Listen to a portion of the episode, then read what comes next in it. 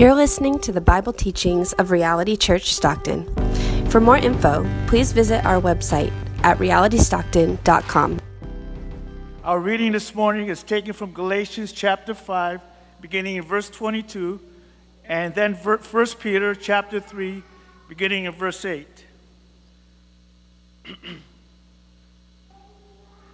Galatians 5:22.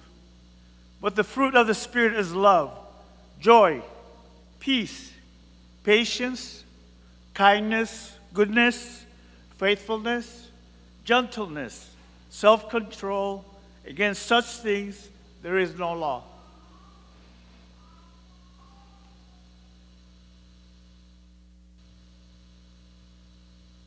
Our second reading is coming from 1 Peter chapter 3 beginning in verse 8. Finally, all of you have unity of mind, sympathy, brotherly love, a tender heart, and a humble mind. Do not repay evil for evil or reviling for reviling, but on the contrary, bless, for this you were called, that you may obtain a blessing. For whoever desires to love life and see good days, let him keep his tongue from evil and his lips from speaking deceit. Let him turn away from evil and do good. Let him seek peace and pursue it. For the eyes of the Lord are on the righteous, and his ears are open to their prayer. But the face of the Lord is against those who do evil. This is the word of the Lord.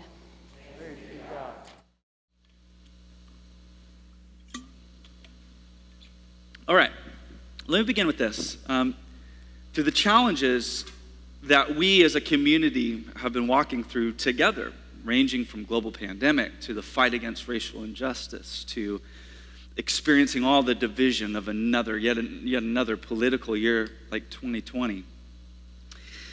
It's been an opportunity, really, for me to solidify my philosophy of ministry.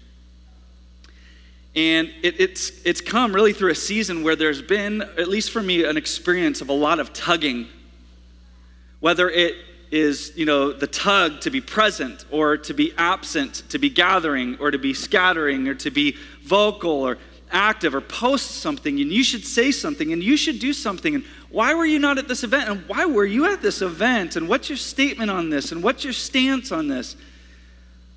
And i found myself particularly me like slipping away from being vision driven to being response driven just being really reactionary, like feeling like the, the tyranny of the urgent, like I gotta respond to this and I gotta respond to this and respond to this, and forgetting what God has called me and called us to be.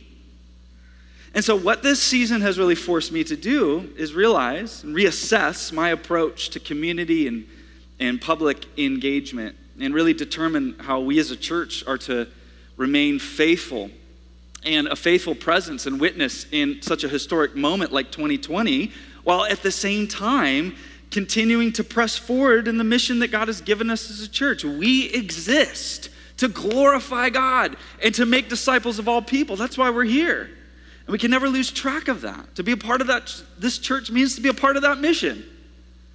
And so, how do we be present right now and yet moving forward in, in what God has called us to be? And so, I want to begin by explaining my philosophy of ministry and really what we are seeking to achieve here as a church. And I preface this with this. I believe that this is something that is evident throughout the New Testament teachings. This isn't my hobby horse I'm trying to like push on you guys, but I believe that this is really the call to all men and women throughout all generations. And, it's this it's in a nutshell, and then I'll flesh it out, and then we'll get into our teaching this morning. But in a nutshell, it's this that the church is to exist as an alternate society within the greater society. And this is done not by being absorbed into the culture. So the church is never to resemble the culture. The church is to never be so close that we actually just disappear into what's going on. And yet at the same time, the church is also called not to avoid the culture. Well, that's a social issue, and we're, we're, we're the church, and th- those are separate. So we avoid those issues. We're not absorbed, and yet we don't avoid. And so what do we do? Well, we're to be a community that cultivates something new and better in the midst of it. And what's important for us to remember, especially right now, is that you don't change culture or society by trying to change culture or society. You don't change something by trying to change something counterintuitive. But you change culture by creating a new and more beautiful one that makes the old one obsolete. You present something new. And this is how the Christian church has been so influential and transformative at different points throughout history. And that's why I would argue that we lack influence in this season. Why? Because we've lost track of who God has called us to be and how we're to function in our current moment. We're an alternate society within a society. And this is an approach that we trace all the way back to the origins of the church, all the way back to the life and ministry of Jesus Christ. Think about it. On the night before the crucifixion, as you know, Judas is scheming and he's betraying, the religious leaders are mounting their attack, the army is getting information. And Jesus knows it. Jesus is not blind to what's going on. In fact, he tells Judas, he says, Listen, man, go do what you got to do. I know what you're up to. Go do it. Jesus knows what's going on. Jesus knows what's coming his way, that the enemy is forming. And if there's ever been a night for Jesus to react and, and to fight fire with fire and to form his counterattack, it would be this Thursday night. And yet, what does he do as the nation is raging? Well, when the expectation would be for him to go do something extraordinary and go do something extreme. Instead, Jesus does this wild thing. He, he shares an unhurried meal with his disciples, and then one by one, he washes their feet. Think about that contrast. The armies are forming, mounting their attack against Jesus. And what is Jesus' response? He shares a meal with his disciples and he washes their feet. What's he doing? He's in the process of changing the world, man. And he's doing it by displaying a new and more beautiful way that is ultimately marked by love and service and sacrifice. And so, what is reality about? We're about displaying a new and better way of life that has been opened up to us and for us through the resurrection of Jesus and the presence of his Holy Spirit. This is really what we are seeing here in, in, the fruit of the Spirit that we have been welcomed into a new way of life. And now we are calling men and women to come and to, be, to get in on it too, for their lives to be transformed through trusting in Christ and practicing the way of the kingdom. And what we see here in Galatians 5 is that as we live in a world that is divided, as we live in a world that is completely disordered, we are those who, by God's transforming grace, now have the power to display a way of life that's different, that's marked by love and joy and peace and patience and kindness and goodness and faithfulness and gentleness and self control. What if those things, those very things, permeated our world? How different our world would look. We're those who display ultimately what the healing reign of Jesus Christ is all about. And so today, at a very, I believe, a very timely moment, we're looking at the third fruit mentioned in Galatians 5. We're looking at peace. Peace. We look around in the world and we see what Paul describes as the works of the flesh enmity, strife, jealousy, anger, rivalries, dissensions, divisions, suspicions. Am I interpreting culture correctly right now? It's what we see. And so, never has it been more important for us, the church, to take a counter posture, one that's marked by peace. And the reason I say that this is what the church ought to do is because, according to the Apostle Peter, as he reminds us in verse 9, to this you were called. There's a lot of times where we're like, man, what am I called to? What am I supposed to do? What, what am I even here for? I can't answer that for you. But what I can tell you is this you've been called to be an agent of, agent of peace in a crazy, disordered world. So, if you're taking notes today, what we're going to do is we're going to look at three things from this passage. I'm going to spend the majority of the time uh, on the first note. We're going to look at attitudes that promote peace, actions that pursue peace, and then ultimately abiding that produces peace. So, if you're taking notes this morning, the first point is this attitudes that promote peace. Let's look uh, again at 1 Peter verse, uh, chapter 3, verse 8. Finally, all of you. Okay, so who is Peter talking to? All of you, us. Okay? No one is exempt. If you're a child of God, this is to you. Have unity of mind, sympathy, brotherly love, a tender heart, and a humble mind.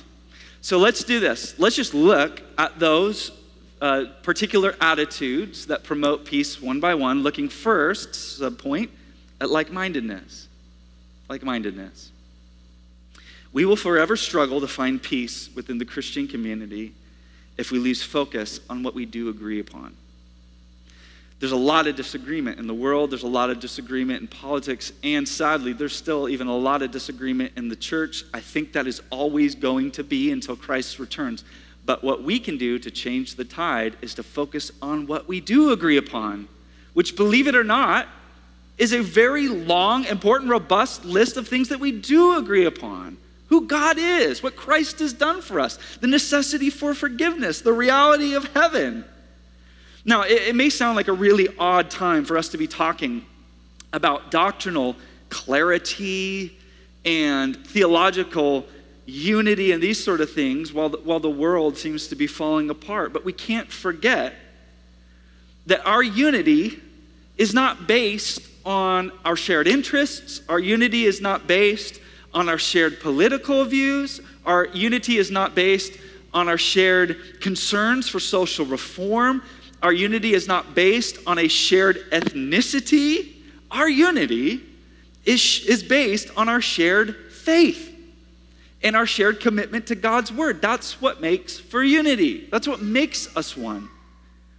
And so when the scriptures call us to be eager to maintain the unity, the bond of peace through the Holy Spirit, in Ephesians 4, it then goes on to say why we should care about this.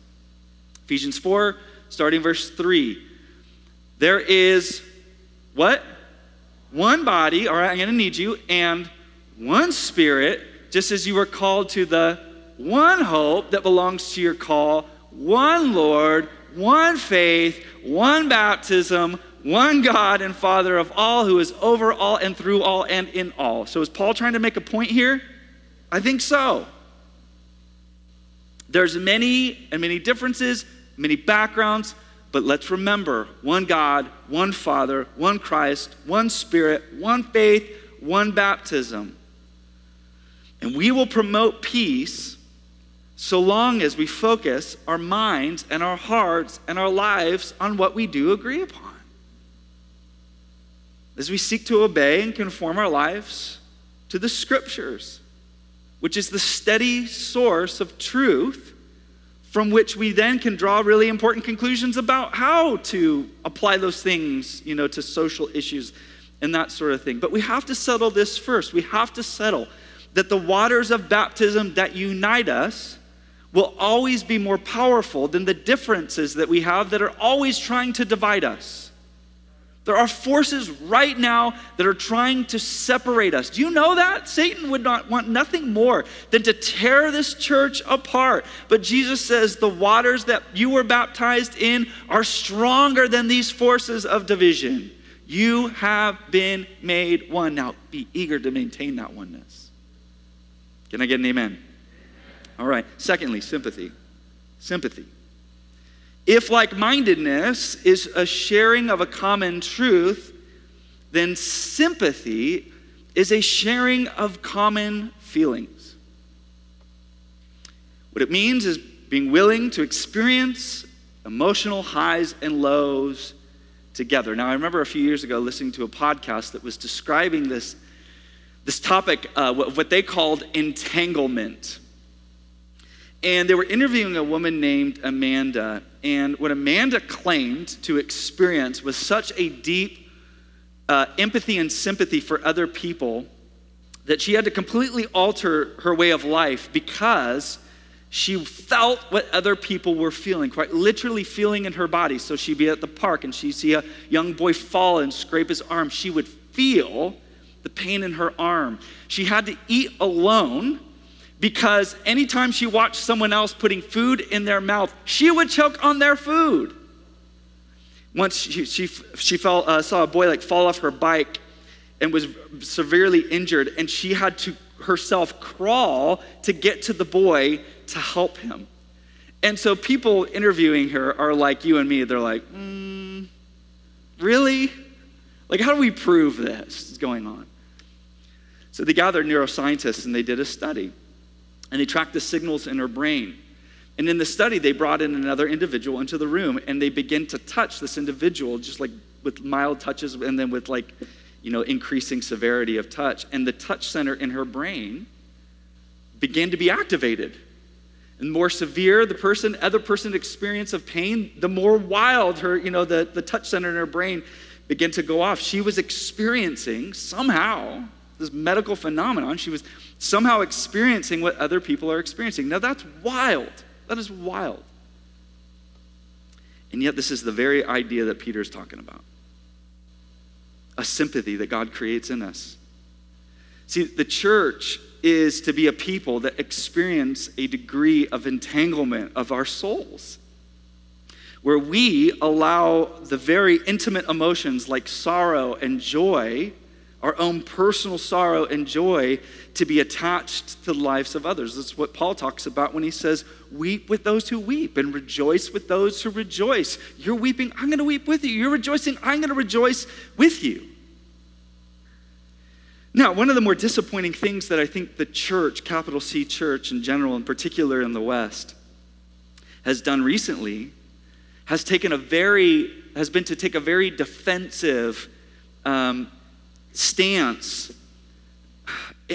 and really particularly concerned about like the semantics of whose lives matter this has just been like an endless debate and from my experience, I've heard a lot of people that have been unwilling to feel the pain of those who are hurting in this season. I've heard a lot of people that have been quick to respond to what they're seeing. Like, whoa, all lives matter. No, wait, wait, wait. You got to hear the whole story.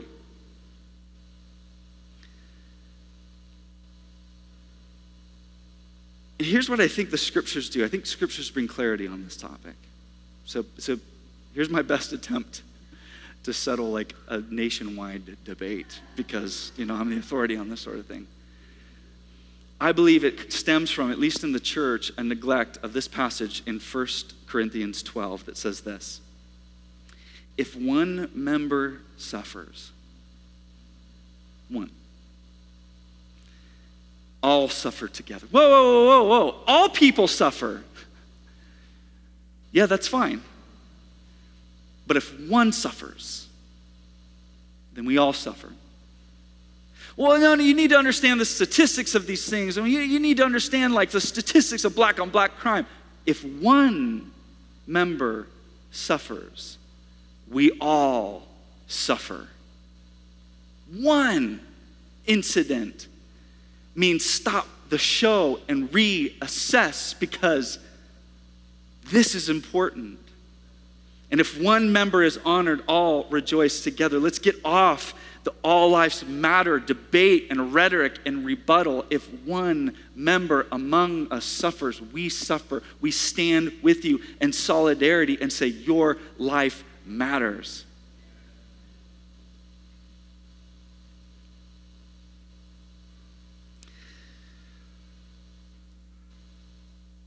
All right, well, we're already in the deep end, so let's just keep going with this. There's no backing out. Okay, thirdly, brotherly love.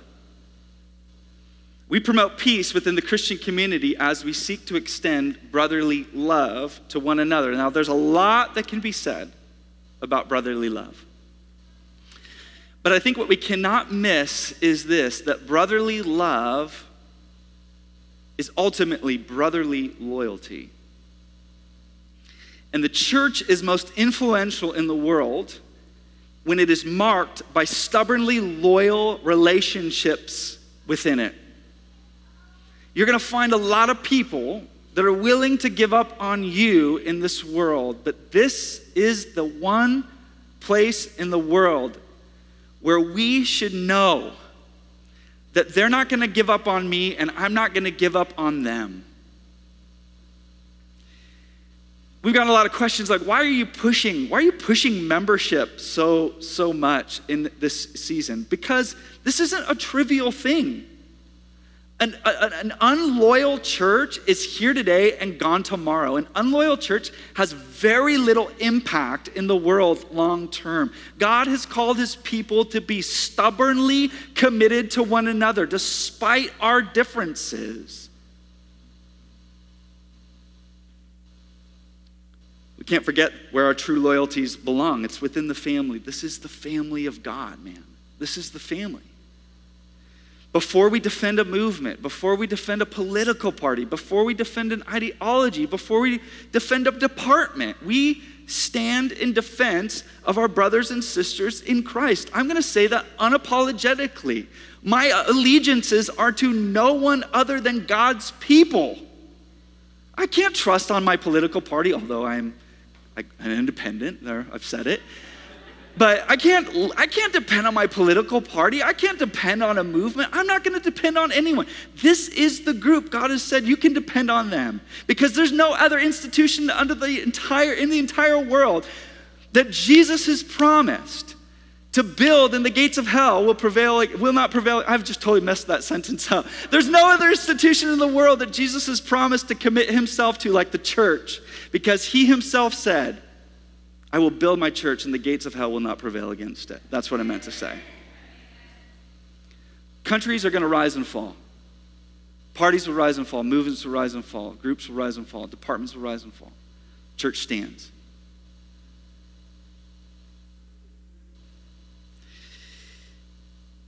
Christena Cleveland said it this way To embrace our identities in this new common family, we must engage in the difficult, and it is, process of lessening our grip on the identities that we have idolized and clung to for so long.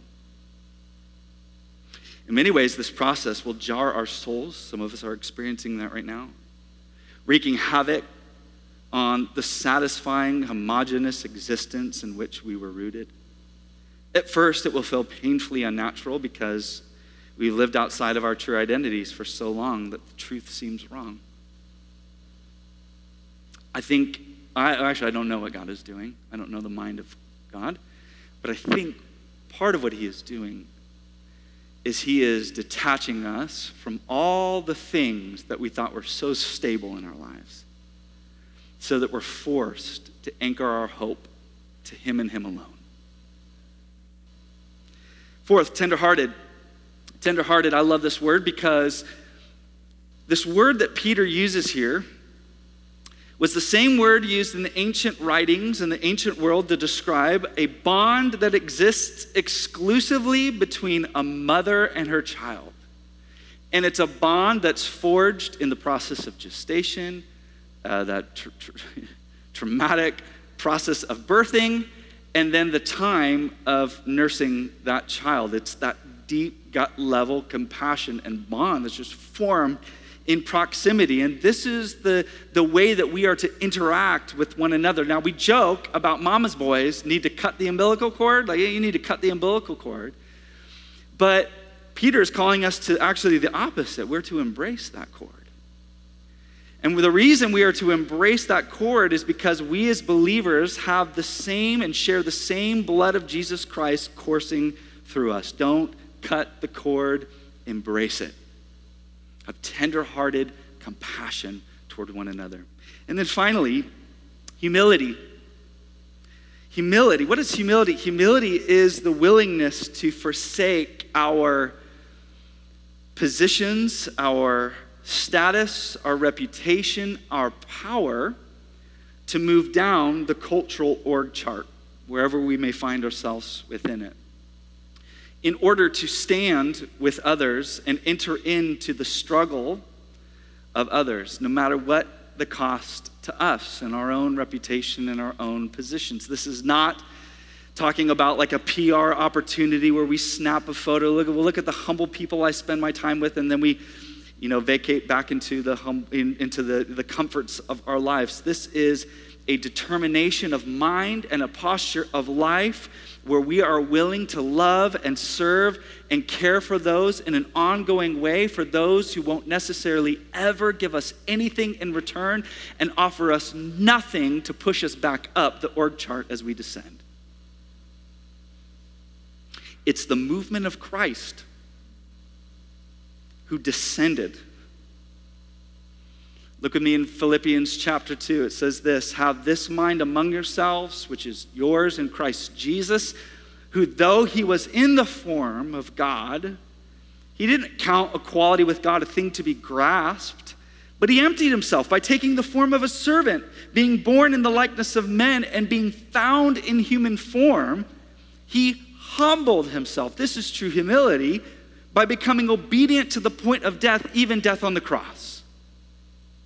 What does it mean to be humble? It means to descend with no expectation that that person will push you back up again and the confidence that when Christ's return that we will be seated with him that our exaltation is coming so today we can take the posture of humility these are the attitudes that the Bible tells us the Spirit creates within us and then uses in the church to form that alternate society that I'm talking about among us, one that welcomes men and women in to experience healing and freedom. And this is the approach that the Christian church has taken throughout all of the generations.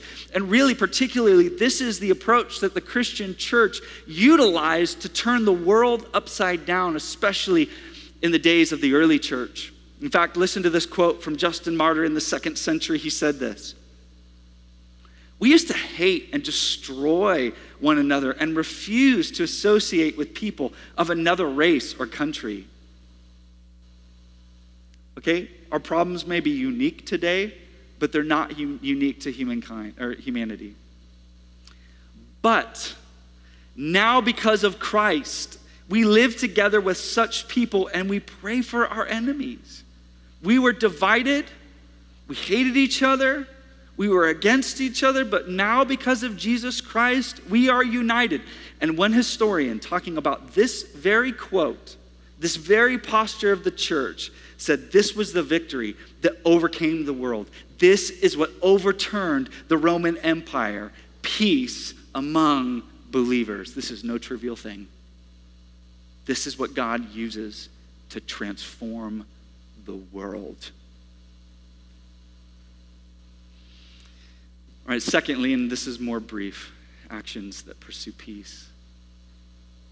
Now, we've talked a lot about the ways that we are to maintain peace and unity, and these are really important things. But let's not forget this that Jesus did not say, Blessed are the peacekeepers. What did Jesus say? Blessed are the.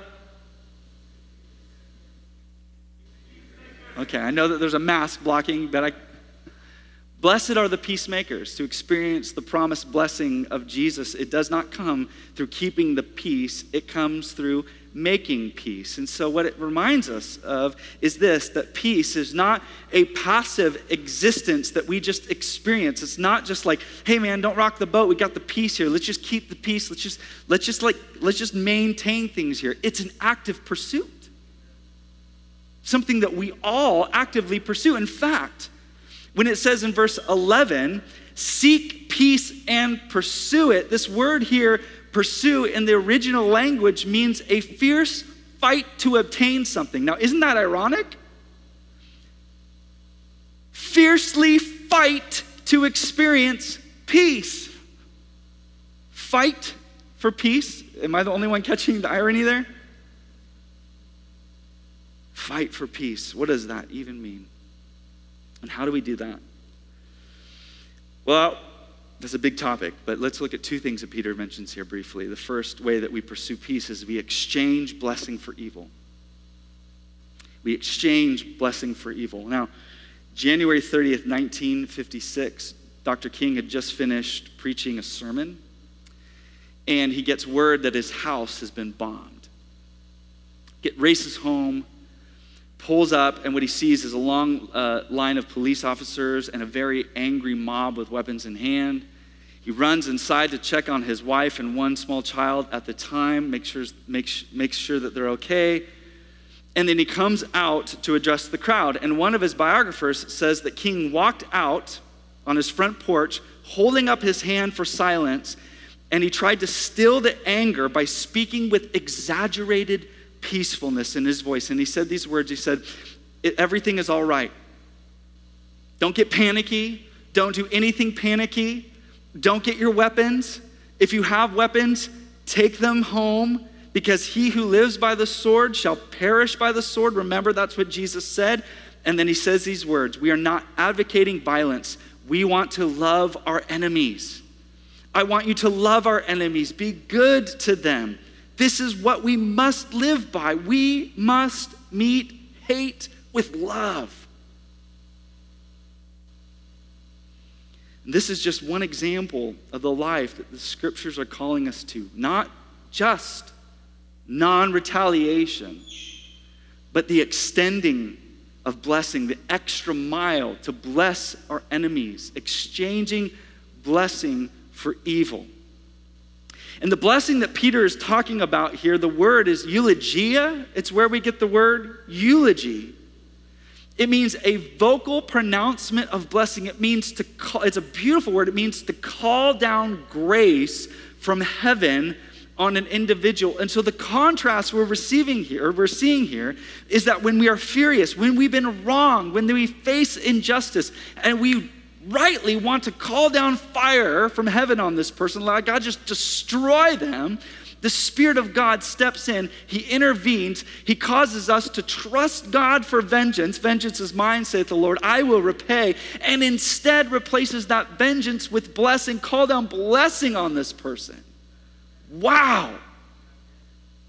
I want to destroy this person, but the Spirit of God is overriding that impulse to bless them. Now, I have to admit, just pastorally, this is not an easy thing for me to say, especially right now, for a lot of reasons.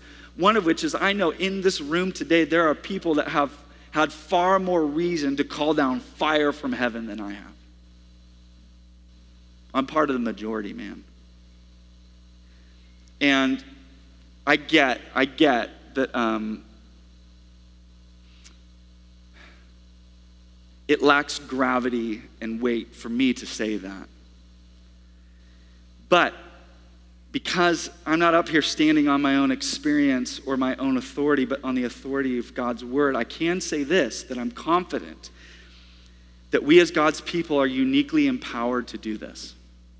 You are uniquely empowered to exchange blessing for evil. And the reason that we are is that Jesus did it at the cross. He in the great exchange. He took upon himself our sin, our guilt, our shame, our, our rage, our anger, our punishment. And in exchange, he gave us his life, his blessing, his love, his joy, his spirit. He exchanged. And because Jesus exchanged in our place, we are now uniquely uh, qualified and called to do the same, to absorb absorb the evil, to absorb the injustice, to absorb the hate, and in exchange, extend blessing. The second way that we do this is we embrace justice. Look with me in verse 12. For the eyes of the Lord are on the righteous, and his ears upon are open to their prayer. Now, this is very important for us to understand that throughout the Bible, in fact, I think that this would help clarify some of our uncertainty about how does the gospel and the church intersect with issues of like social justice and these sort of things? And there's a lot of debate about this, but I think this helps settle that debate. All throughout the Bible, Old Testament and New Testament, the word righteous and just are almost always interchangeable. It's not righteousness over here and justice over here. It's righteous and justice, which means a righteous life is a just life, which means pursuing peace involves pursuing justice. And the important placement of these ideas all together here in 1 Peter tell us where there is no justice, there will be no peace. Don't expect peace where there is no justice. And so, for the sake of our integrity, and I really do care about the integrity of our church right now, for the sake of our integrity, if we are going to be a people that call others to exchange blessing for evil, then we are all going to have to be willing to seek justice on other people's behalf. We, don't, we can't claim the first part and not seek the second part. And really, how dare we judge the response of the afflicted if we are standing idly by at the sight of their affliction? Well, they shouldn't be doing that. They shouldn't be responding that way. From the comforts of our own home behind the TV, really?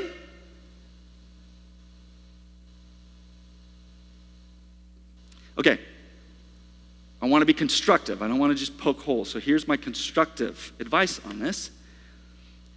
This is how someone that faces injustice can be freed from the temptation of seeking retaliation. This is how we can call people to bless in the face of evil. And here it is it's when the people of God that have the ability to do something about it step in to seek justice on their behalf people will always fight when they believe that there's no one fighting for them.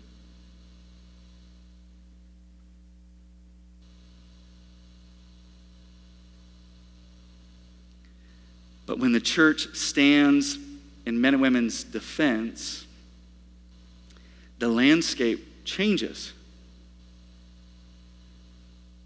And so we do this by leveraging the positions of privilege and power that God has given us. We proactively seek to reform the spheres of influence that God has placed us in. You're not going to change the world, but if you're a teacher, you can change the culture of your classroom. You're not going to change the world, but if you're an administrator, you can change the culture and the systems of your administration. If you're a police officer, you're not going to change the nation's public perception of you right now. But you can change the culture of your department. You can be a part of the change in the sphere that God has placed you in. If you're a pastor, which is not very trusted position in culture right now, by the way, you're not going to change public perception, but you can change the mind of one person at a time. Seek to be the change in the sphere that God has placed you in. I want to end with this final point, and this is going to be a brief conclusion abiding that produces peace. You guys still with me this morning? Okay.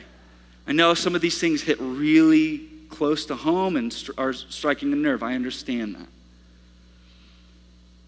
Abiding that produces peace as we look at bearing the fruit of peace in the midst of a hostile world. What we need to understand is this this is not just a sim- simply a list of instructions to the church. This is first and foremost a description of our Savior, Jesus Christ. One who, according to Ephesians chapter 2, is our peace. Ephesians 2, starting in verse 14, for speaking of Christ, He Himself is our peace, who has made us both one and has broken down in His flesh the dividing wall of hostility that he might create in himself one new man in the place of the two, so making what? Peace, and might reconcile us both to God in one body through the cross, thereby killing the hostility. Hey guys, that looks like a real peaceful walk. Hey guys, I love this stuff, by the way. This is like what it means to be a family. So, what we see here, leave this passage up for just a second. Peace is not a concept. Peace is not a utopian idea. Peace is not a political catchphrase. Peace is a person. One who willingly was torn in two so that we can become one one who died and rose on the third day in order to offer us the peace that we all long for.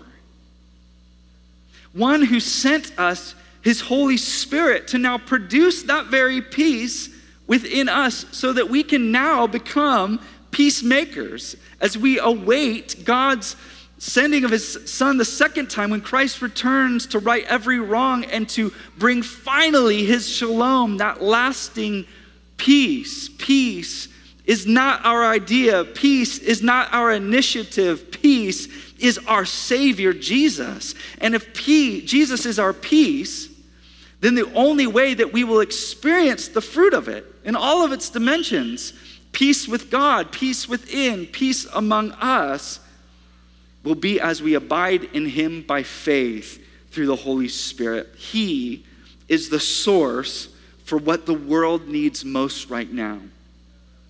If you take my message and then just think you go out into the world in your own strength and your own ingenuity and your own movements and your own whatever to bring this peace, you've missed it. We've talked about ways to promote peace, we've talked about ways to pursue peace, but here's my main point. I've saved the best for last. It is the Spirit alone who has the ability to produce it. And we will, we inevitably will bear the fruit of peace as we abide in the Prince of Peace. Abide. Abide. And uh, I told this to the first service. I have no idea how to, to, to end the sermon, so here's what we're going to do. If you are willing and you're able, I'm just going to call you to lift your hands into a posture of reception. That is, this is the posture of the Christian life, by the way. And what I'm going to do is I'm just going to pray for us that the Spirit of God would fill us with His peace, peace initiative in a way that would fill us into overflowing. God, we come before you right now.